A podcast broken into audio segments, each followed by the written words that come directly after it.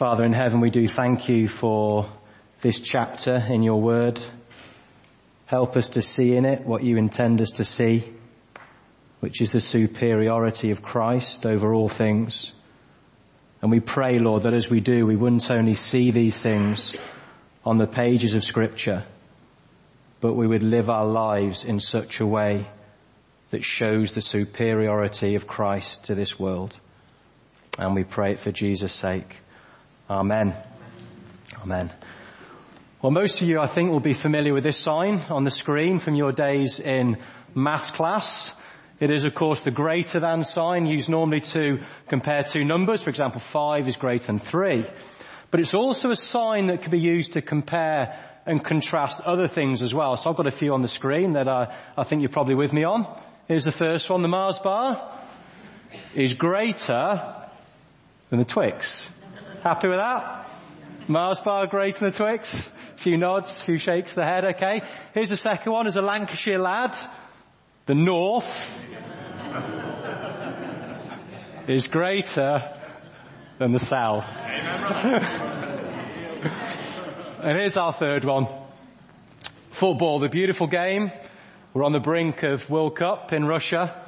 Is greater Peter Warner than rugby.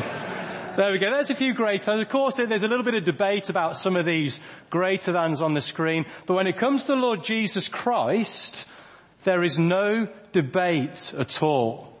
Jesus is greater than all. He is supreme over all.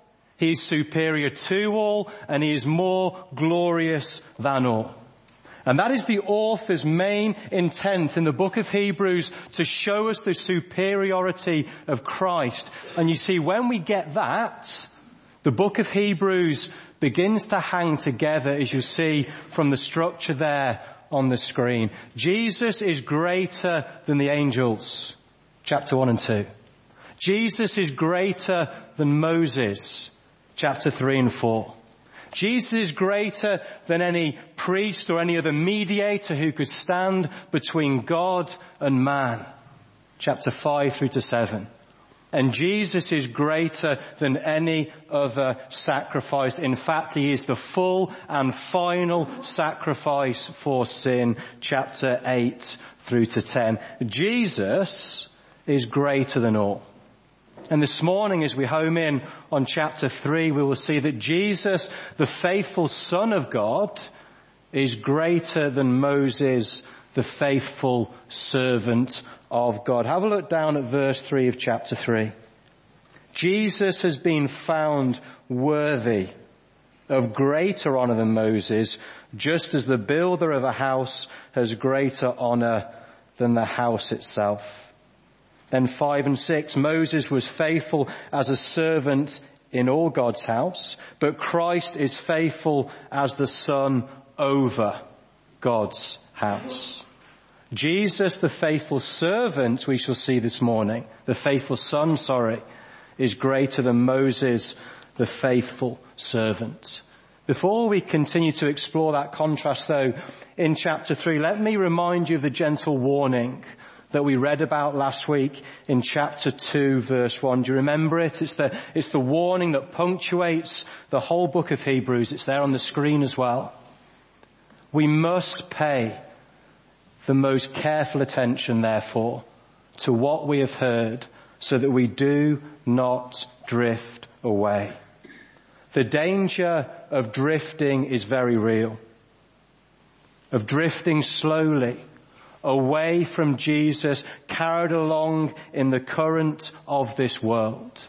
And you see, that was the sad story of the history of Israel, that many did in fact drift away. In fact, a good number of those whom God rescued and led out of Egypt never even made it into the promised land. They fell in the wilderness. They never set foot in the land of rest. Why? We'll have a look at the last verse of today's reading, verse 19 of chapter 3. So we see they were not able to enter. They failed to enter because of their unbelief. So what is it then? What is it that will keep us from drifting into unbelief? What is it that will keep us going? Through all the hardships and the challenges and the persecutions of this life as we journey until we step over the threshold into heaven itself. What will keep us going? Well, it's a right view of Jesus. Our all supreme and sufficient Savior who is greater than all. And that is why Hebrews chapter 3 verse 1 begins where it does with an exhortation to fix, to fix our thoughts on Jesus. And this is our first point of three this morning. Have a look down at chapter 3 verse 1. Therefore, holy brothers and sisters who share in the heavenly calling, fix your thoughts on Jesus whom we acknowledge as our apostle and high priest. Those two descriptions of Jesus there at the end of verse 1, our apostle and our high priest, are really a summary of the first two chapters of the book of Hebrews. You see, as our apostle, Jesus is the full disclosure of God, the one who makes him fully known. Do you remember back in chapter 1 verse 1? In the past, God spoke to our ancestors through the prophets and many times in various ways, but in these last days, he has spoken to us by his son. God is a God of disclosure. He's been in the business of speaking and revealing himself, and now he has done it fully and finally in his son as our apostle, Jesus is the full disclosure of God. And as our high priest, Jesus enables full access to God by becoming a human being, by bearing our sin in his body, and by dying on the cross in our place. Have a look at chapter 2 verse 17 where the chapter before ends. For this reason, he had to be made like them, fully human in every way. Why? In order that he might become a merciful and faithful high priest in service to God and that he might make atonement for the sins of his people. In Christ, we have full disclosure of God and we have full access to God. And these are two things that Moses could never give us. Despite the key role he played in God's salvation history, Christ alone is the disclosure of God. Christ alone gives us access to God. And that's why the author then goes on in these following verses to compare and to contrast the Lord Jesus with his faithful servant Moses. Have a look down at verse 5 and 6. This is where the contrast, I think, is probably clearest. Moses was faithful as a servant in all God's house, bearing witness to what would be spoken by God in the future, but Christ is faithful as the son over God's house. And we are his house, if indeed we hold firmly to our confidence and the hope in which we glory. Three contrasts I think you can see there in verse 5 and verse 6. Firstly, Moses was, but Jesus is. Moses served God faithfully during that particular slice of history. Moses was faithful back then. Jesus is the faithful son now and will be the faithful son for all of eternity. Moses was, Jesus is. Moses was faithful as a servant, but Christ is faithful as the son. And you see, a son is of superior status, is he not, to the servant? Do you remember that? We were introduced to the Son back in chapter 1 verse 3. What do we learn? The Son is the radiance of God's glory and the exact representation of His being. The full splendor and majesty of God Almighty is seen in the Son. Jesus as the Son is superior to Moses, the servant. And lastly, Moses was faithful as a servant in God's house but Christ is faithful as the son over God's house. You see, Moses lived and served faithfully among the people of God, among the people of Israel, and he should be commended for his faithfulness. But if Moses is to be commended, then Christ is to be exalted. Because he didn't just live and serve among the people, which he did. He left heaven and walked and served in this world, but he didn't just serve among us. As the Son, he rules and reigns over the house of God for all eternity. And what is that house? Do you see what the house is in verse 6? We are his house. If indeed we hold firmly to our confidence and the hope in which we glory. The house isn't a building. The house isn't a physical structure. The house is the people of God. The house is the family of believers. But did you notice how the verse plays out? We are his house if. It's not house full stop, it's house comma. We are included in. We are part of the people of God, God's family, if indeed we hold firmly to our confidence and the hope in which we glory. We see the same thing in verse 14, look in the same chapter. We have come to share in Christ if indeed we hold our original conviction firmly to the end. The true test of our profession of faith, of the authenticity of our faith is continuance, is holding firm to the promises of God to the very end. And maybe that raises questions of assurance in the life of the believer. If it does, there's a talk on the website from a couple of months ago about Christian assurance and the author of this letter goes on to talk about it in more detail in chapter 6 and chapter 10. But for now, listen to those verses. To hold on to the promises of God. You see the danger of drift as this author writes, this pastor writes to his church, he says the danger of drift is real. It was real for these first century Christians, probably in Rome, and it is real for us too, which is why the call to them in chapter 3 verse 1 is no different than the call to us today. To fix, fix your thoughts on Jesus Christ. And that word fix that you see there in verse 1 it's a strong word. It's more than a casual glance. It is a firm, prolonged stare. I don't know whether you remember the days of Linford Christie. Won gold in Barcelona in 92, but during those uh, Olympics, he coined the phrase tunnel vision. I don't know whether you remember, but he had his big eyes and he just focused on his lane and nothing else. Point was, he's blotting out the distractions, the competitors, the noise of the crowd. It's gotta go. And he focused simply on the journey, the purpose of what lay before him.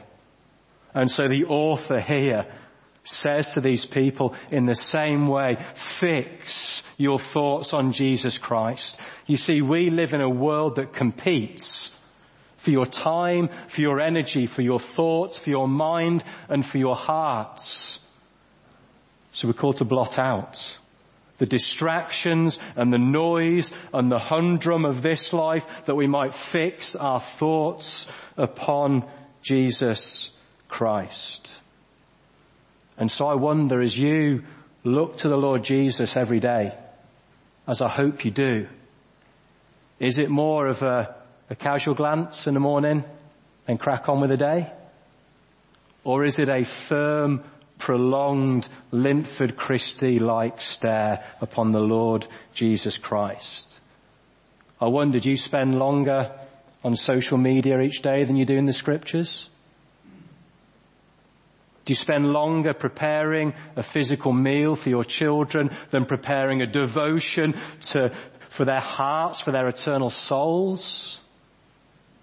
Do we spend longer on our phones than we do at the foot of Calvary, pondering all that Christ has done for us? If the answer to any of those questions is yes, then please look again at Hebrews chapter 3 verse 1 and the call to fix your thoughts upon Jesus Christ. Firstly, Fix your thoughts on Jesus.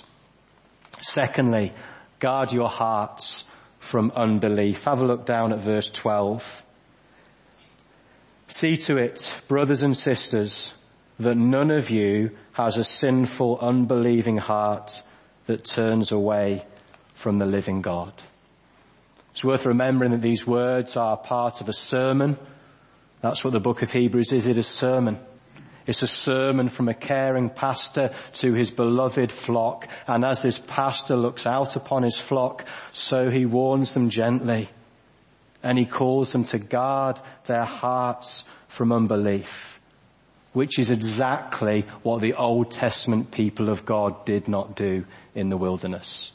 Have a look at verse 7 through to 11, this quote from Psalm 95. So as the Holy Spirit says, today if you hear his voice, do not harden your hearts as you did in the rebellion during the time of testing in the wilderness where your ancestors tested and tried me. Though for 40 years they saw what I did. That is why I was angry with that generation. I said their hearts are always going astray and they've not known my ways. So I declared on oath in my anger, they shall never enter my rest a direct quote from Psalm 95. But of course it's a word for us as well today, isn't it? Did you notice at the start of verse 7, the Holy Spirit is speaking in the present tense, so as the Holy Spirit says. Yes, the Holy Spirit has said, God by His Spirit has inspired every single word of scripture, but God today through His Spirit is still speaking through these ancient words, through the text of Psalm 95, through the chapter of Hebrews chapter 3. God is speaking to you this morning. And do you know what He says? He says, guard your hearts from unbelief. Today.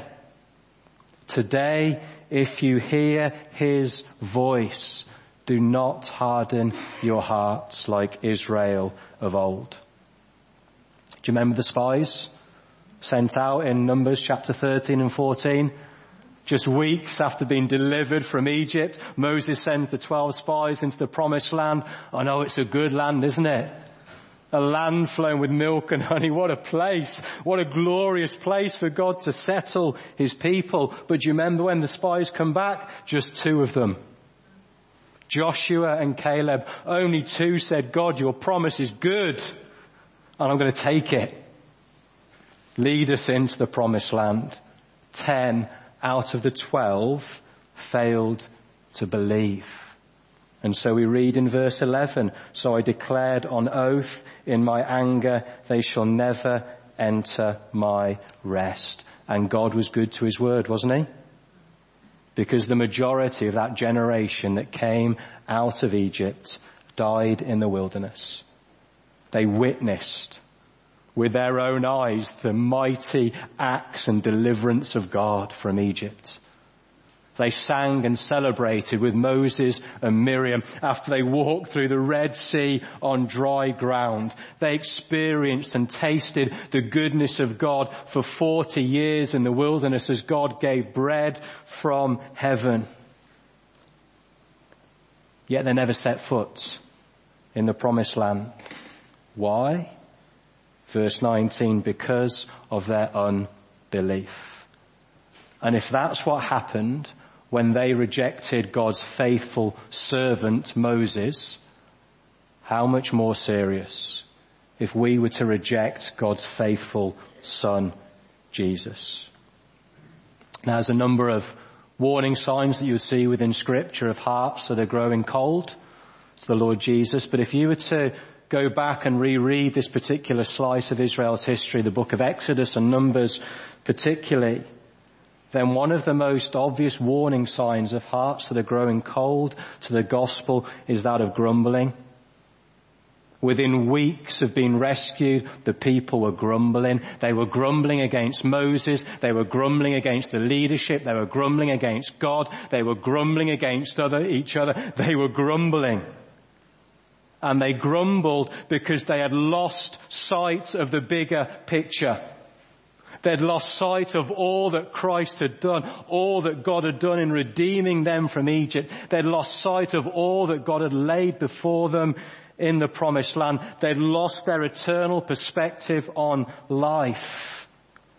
And so what is the antidote? To a humbling heart, to a hardening heart, sorry, and a grumbling mouth?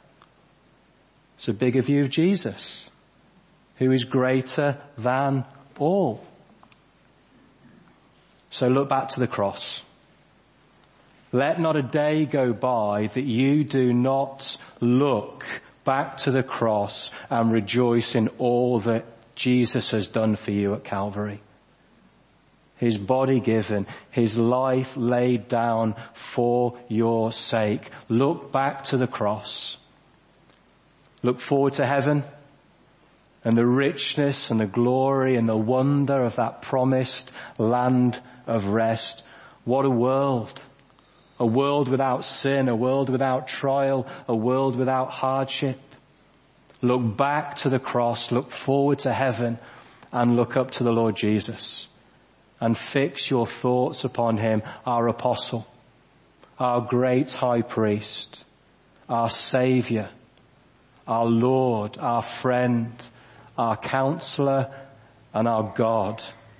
Look back to the cross, look forward to heaven and look up to Jesus. That is how by the grace of God we guard our hearts against unbelief. Just over a week ago we committed um, Steve Pashley's ashes to the ground and there's a little group of eight of us out in the back graveyard there and we sang the old version of the Lord's my shepherd. Goodness and mercy all of my life shall surely follow me. And in God's house forevermore, my dwelling place will be. You see, Steve Pashley didn't just taste the goodness of God in this life. He trusted in his God to the very end. He heeded the warning of Hebrews chapter 3 verse 12 and by the grace of God he fixed his thoughts on Jesus. He guarded his heart from unbelief and he has now crossed the Jordan into the eternal land of rest and in God's house forevermore my dwelling place shall be. How true that is of Steve Pashley. You see friends, this isn't theory, right? We're not dealing with theory here. We're dealing with reality and we're dealing with eternity. So fix your thoughts on Jesus, guard your hearts from unbelief, and lastly, encourage one another daily. Have a look down at verse 13 as we begin to draw things to a close. But encourage one another daily, as long as it's called today, so that none of you may be hardened by sin's deceitfulness. And again in verse 15, as has just been said today, if you hear his voice, do not harden your hearts as you did in the rebellion. Do you see the focus on today? Today, today, today. You see the devil's favorite word is tomorrow. Don't worry about those Christian things today. They can wait, yeah? They can wait, address them in the future some point. Just live life today. Take hold of this day. Do what you want today. That'll keep for tomorrow, right? Bible says it might not. Because there may be no tomorrow. Today is the day of salvation. Today, if you hear his voice, do not harden your hearts, but encourage one another daily, as long as it's called today. And of course, through the scriptures, you see wonderful examples of, of men and women of God with such wonderful gifts of encouragement of Samuel and of Barnabas and of Philemon and many others. In fact, the word encourage appears 44 times in the New Testament, four times here in the book of Hebrews. Encourage, encourage, encourage. Oh, to be a people of encouragement, yeah? What a wonderful gift to the church encouragers are.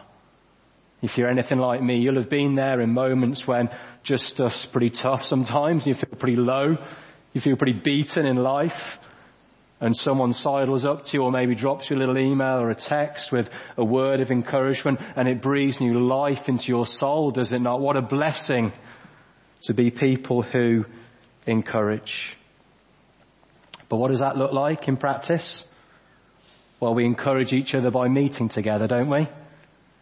But not just on a Sunday. This is the primary place where we meet to encourage one another. So please prioritize Sunday morning together. But we do it throughout the week. We meet with people to share life with people. We encourage each other by speaking the gospel into each other's lives. Not just talking together, that's good, but speaking the gospel, truth into each other's lives. We encourage each other by singing praises, don't we, together?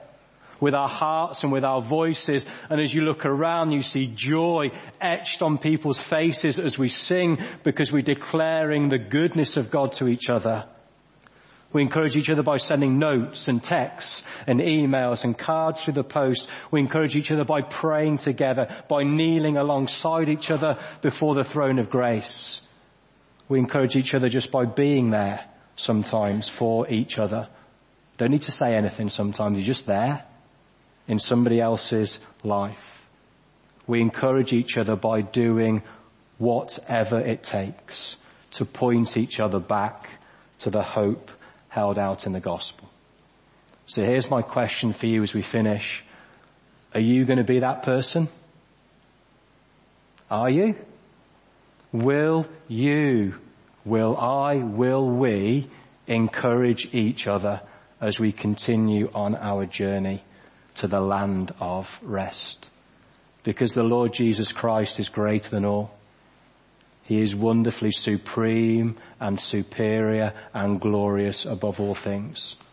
So fix your thoughts on Him. Guard your hearts from unbelief and encourage one another daily. Just take a moment and then I'm going to ask the band to come up. We're going to we're going to sing a song, Consider Christ. It's an opportunity to reflect, to consider, to ponder these things. Uh, let's stay seated for it, just as a time to reflect, and then we're going to move in to the Lord's table, which of course is a time to encourage one another as we cast our minds back to Calvary. So let's just sit for a moment, and when the band are ready, they'll play, and we can join them as we sing this song.